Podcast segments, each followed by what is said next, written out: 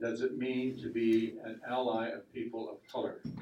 Our speaker today is going to address this very uh, controversial and interesting topic. Our speaker, Dr. Jo-Anne uh, Fiske, has uh, been a present, presenter to SACPA before. Uh, she has been with the University of Lethbridge since 2004 as a professor and uh, coordinator of women's studies.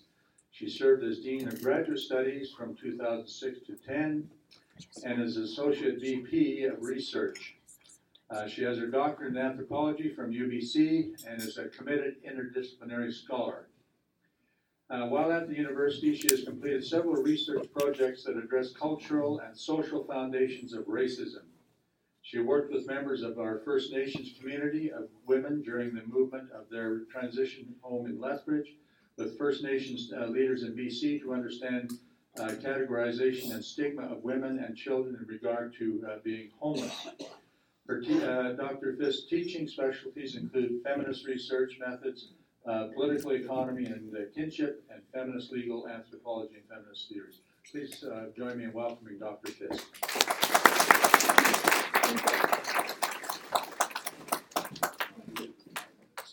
Okay.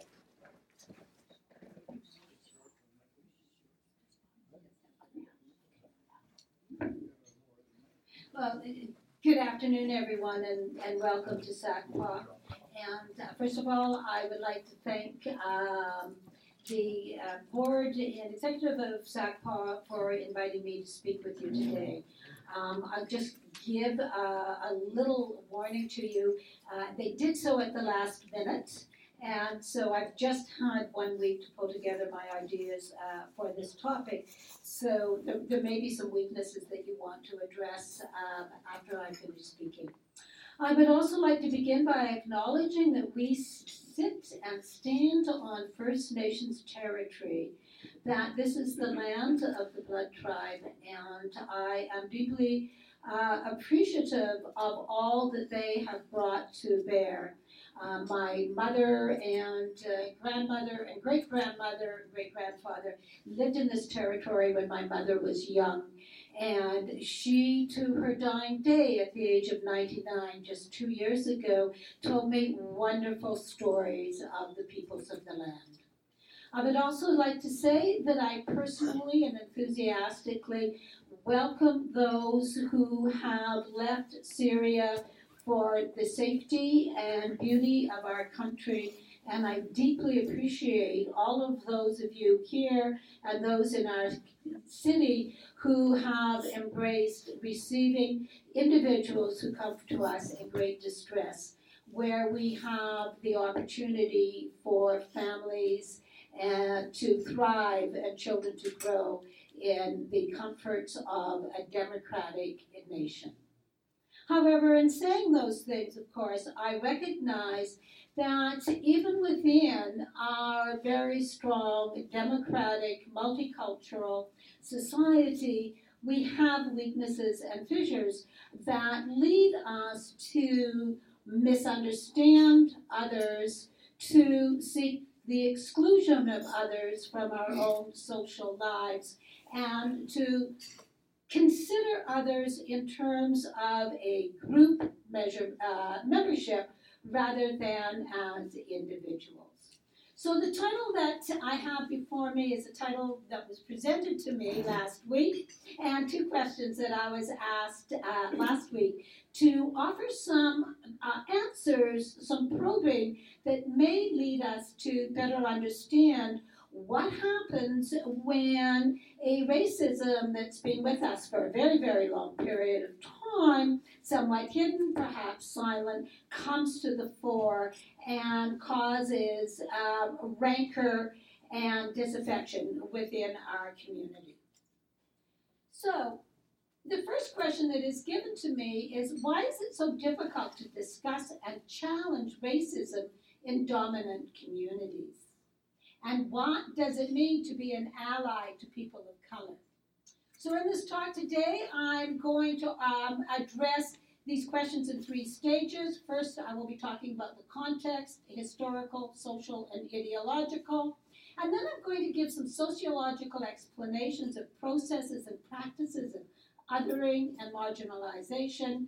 And then I'm going to suggest that we need to move from abstract support to practices when we place ourselves as an ally. So the historical origins of racism, of course, come with the doctrines of colonial right and imperialism. When Europeans first arrived in these lands, they assumed that they had a right to take them, to call them their own, and in so doing, to disenfranchise anyone who was already living here. Um, they did so in the name of the British Empire and argued that the British Empire, its laws, its cultural ethos, etc., marked the apex of civilization. This led over the years in this region with regard to the First Nations, what was called as the red ticket practices. Knowingly violating the law, the Department of Indian Affairs, in conjunction with other state um, agencies such as the uh, police, argued that people should not leave reserves and move into Lethbridge or travel freely, and therefore anyone leaving the reserve needed what was called a red. This is a nefarious practice with a long social consequences here, and I must say that coming from British Columbia, which I certainly wouldn't label as non-racist or even dominantly anti-racist, um, I found this a rather big surprise because these red ticket practices were quite localized. Now, as the, uh, can you hear We me now? lost the mic. We can't hear. I know we've lost the mic. I'm trying not to shout because that's what I usually do. Yeah, perfect. Uh, I'll be okay now? Yep. Thanks, Annalise. Yep. So these red ticket practices, as I, I mentioned, were localized, and of course they were illegal, and in time they faded away. But Lethbridge was not really content to see the fading away of the containment and monitoring of the movement of First Nations people. And so in Lethbridge we had practices of vagrancy laws, which made the argument that individuals could not loiter on the streets, uh, they could not loiter in public places such as parks, they could not loiter in other places such as hospitals, and yet at the same time, it was an accepted practice to bar First Nations people from hotels, from restaurants, and indeed even from visiting in the, in the hospital.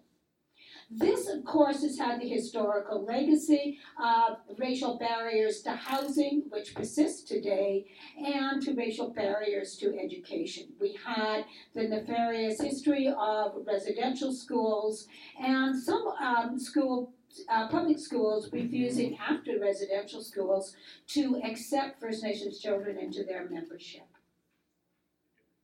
We also have doctrines of social evolution. The notion of the survival of the fittest, as I mentioned, the British um, often argued from the 1880s onward to today that their civilization is the apex of civilization, and that linked faith groups with social progress. Most recently, in Canadian jurisprudence that I'm aware of in 2011, there was a um, what we call the polygamy reference, where in British Columbia, a judge was asked whether or not polygamy should, should continue to be decriminalized. And part of the argument made was that Christian monogamous marriage is responsible for civilization and women's equality, and all other marriage practices are barbaric. So we have that social evolutionary trend persisting today and justified at the highest level of the state. In our current social context, we have a racial tension that is sometimes expressed and very often lived fearfully and privately as a consequence of our changing demographics. In a globalized world, we see that there are peoples coming to this area from regions in the world where they have not come before or have come in very small numbers. We have then a sense of individuals coming in, and is expressed in much of our public media recently, a fear that they are taking over, that they're asking for things that are inappropriate.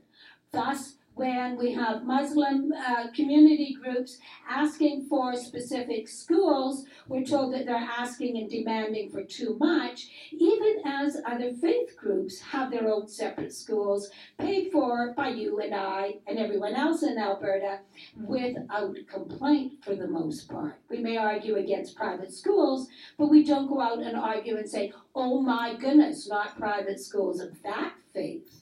And so we have those difficulties. We also have difficulties when different linguistic groups suggest that children should study their own languages in school, and we say, oh no, English. We all speak English.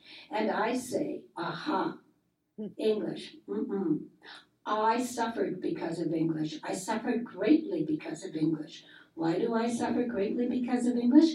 Because I don't know anything else. I was raised in part of British Columbia where the only other language available to study was French. And my community said, don't stuff that down our throats.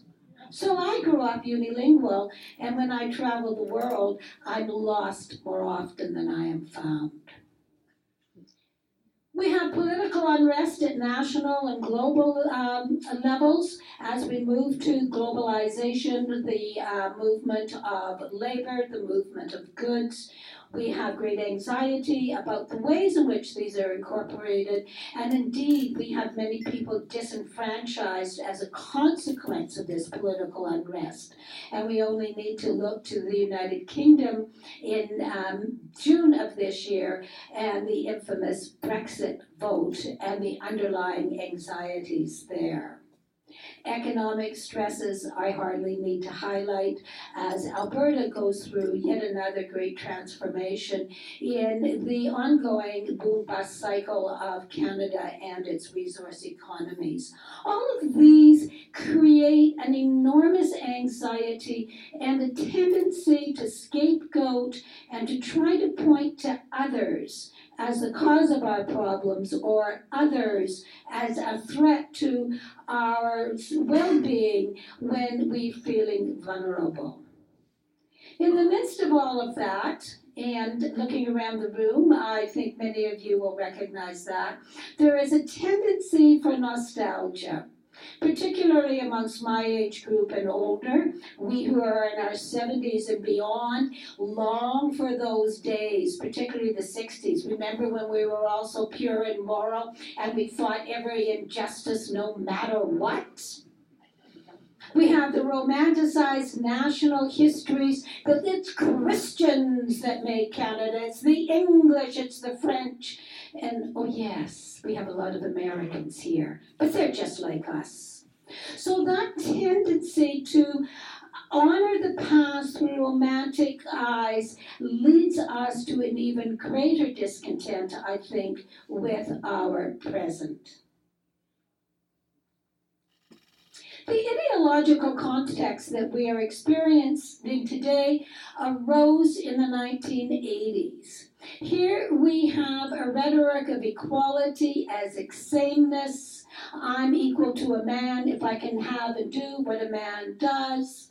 Individuals from First Nations are equal to me if they can live on my street, uh, teach at the university, or better yet, attend my classes, of course.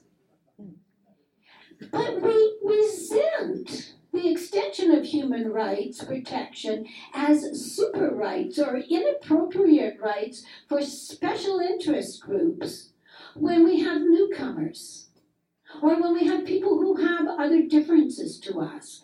We say, oh, are they trying to take over? But they came to assimilate. Why aren't they just like me? Can't they go to my church? Can't they belong to my atheist reading group on a Friday night?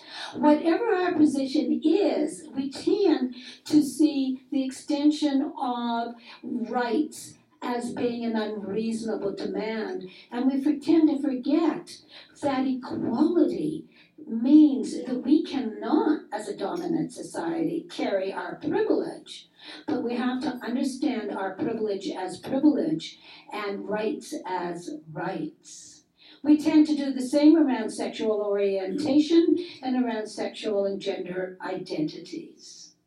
And this is expressed very strongly in the term parental rights. I'm not sure if any of you attended the discussions of our local school district earlier this year as a school district grappled with changing policies and practice to reach out to communities based on sexual identities, gender expressions, and that whole potpourri of who we are and with whom do we associate freely, equally, and respectfully. And parental rights, it was argued, and I thought quite interestingly, on the basis of what parents did not want their children to know, on whom they did not want their children to associate. Not on the parental right to create breadth of experience, to learn challenging ideas, to develop a child who could stand up in the face of bullying. Not on a sense of shared, grounded responsibilities where children learned communities very frequently, we label the ideological context today neoliberalism. And with this neoliberalism, we have a doctrine that favors individualism and self directed success. I stand before you, a woman with a PhD, because I did it all myself. And my parents just rolled over in the grave. But this ideology has over the sense of a shared community. We have success because we are connected to others. We have a valuation of citizenship through consumerization. It's what I know, not at the foreground. It's what I do, not at the foreground. It's what I own. Do I own my house? my vehicle, a second vehicle, a cottage, a cabin, an airplane, a helicopter. And through this sense of ownership and this valuation of property, we create movements that seem innocent enough, but are darkened by a subtext of racism. We have, for instance, in Lethbridge right now, this notion that we're going to take back our parks now, when I moved here in 2004, my neighbors told me, don't walk in Galt Gardens. And I said, where's that? And they said, it's four blocks from your house. Thank you. And there I went. And I went every day for six months. And I walked and I sat. And I drank my coffee and read books and I spoke to everybody in Galt Gardens. And you know what? It was wonderful. And then I went back to putting my work first. But this take back our parks has the subtext that we who own property and live next to a green space somehow own it, socially and ideologically. And when others come in, we can take it back by acting in a way that will move those others out. We have a moral dichotomy of accountability versus taxation and shared responsibility. When we have people in our back alleys, in our Gardens, in our, our, our, we tend to say, I'm not paying taxes to look after them. What? More access to housing? Why can't they do it for themselves? Why can't they go home? Why are they here anyway? Why don't they get a job? And this sense then that we resist our own accountability through a shared responsibility for everyone is a mark of this neoliberal ideology. And I would argue that very much this masks what goes on in society in terms of the way that we create barriers to others and who we marginalize. We have a practice of inferiorization. We have marking categories through stereotypes. We believe that we can create categories and labels and we can plunk people into it. And once we plunk it into them, we somehow know them. We can know them on who one is and make that far more important than one once does or acts. Thus, if I see someone in a stereotypical category in my park across from my window, the assumption is I can understand who that individual is in terms of moral values, in terms of my safety, in terms of why that individual is in the park. And yet I have no idea why the individual is in the park. Is it a sunny day? Is the park bench comfortable? Are the flowers fragrant? None of this registers when we stereotype. So this devaluation of overall identity becomes much more uh, significant than specific acts. It gives us the excuse not to care, not to know, and not to take a stance. It's just them, I'm told. Just them. The other interesting thing is that in an economic hierarchy such as we're experiencing in Canada that now, with greater and greater distinction between the haves and the have-nots, what people do in public spaces is wrong, but it's taken for granted in private spaces. And some of you will know from this weekend, some of us faculty members had a party. We could go to another faculty member's house and we could drink. I was free to drink all I wanted, except for the fact I was a designated driver. So I couldn't drink. But in that private space, backyard, front doorstep, home, we could partake in those kinds of activities without censure. And indeed, designated driving completed, I went home, sat in my backyard, and drank a bottle of wine. A little later, a neighbor came to me and said, Would you look at that? Look at what? Across the street. Oh, yes. Three houses in a little park. there were people drinking in the park. Oh, I said, I should have shared my wine. I sat by myself. So when we have these kinds of categories, we have what sociologists will call a master status, where membership in a devalued category overrides all else. We see individuals through the status, and we become blind to their individuality. And this, I think, is at the heart of what I was asked to speak about today. How is it that we don't understand individuals as individuals unless they look remarkably like us? Or if we don't even notice they look remarkably like us? For example, in September of this year, I was walking six blocks from my home with my two dogs and a couple of plastic bags from two local businesses, and a fell. Kerplunk. Flat on my face, hard on my chest, knocked the breath out of me. My glasses fell, my cell phone scattered. And I realized, rather like a young child, I was bleeding. I was bleeding from my nose, inside and on top. I was bleeding from my forehead my hands, my knees, my legs. And I couldn't breathe properly. So I took a moment, struggled to get my breath back, tried to keep the dogs from licking my wounds, sat down against a tree, and the neighbor in the house beside me came out and shouted at me to get away told me I didn't belong there. I bled. I sat. I sat. I bled. I struggled for breath, checked my wounds, and I did what all good anthropologists do. I started to take a few field notes.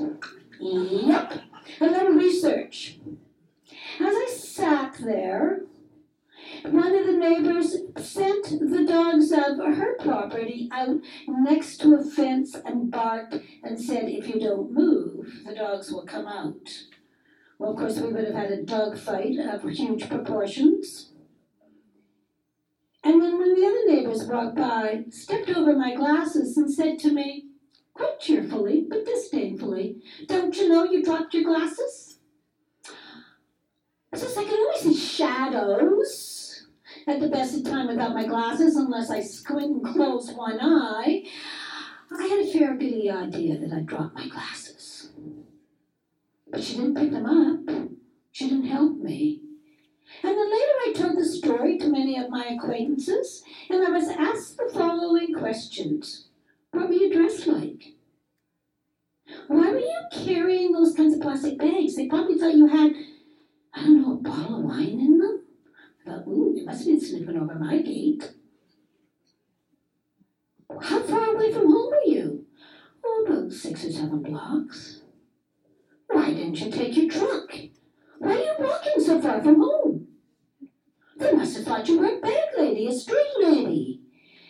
And they said, well, know, that's entirely possible because very recently I went to a filming of Harold and Maude, and while everybody was dressing up like Harold's mother, I was complimented for dressing like Maude. For those of you who know the movie, you know it might not have been a compliment. So, bag lady, me, anthropologist, took notes. So I want now just to move to the idea of how we continue to create a us versus them. We do so because we work in preconceptions. We want those preconceptions to be consistent. We assume that people who look and sound like us accept our consensus. We create silence within our ranks by making situations socially uncomfortable to those who speak up.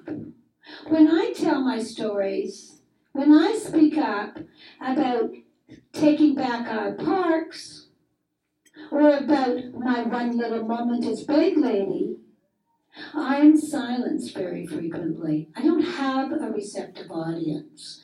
So, what does it take to be an ally? A big mouth. It takes standing up, speaking out, being reflective on the language that we use, moving beyond tolerance to respect, and it takes, above all, including the excluded. Not once in a while, not when there's a crisis, but every day of our lives. Thank you.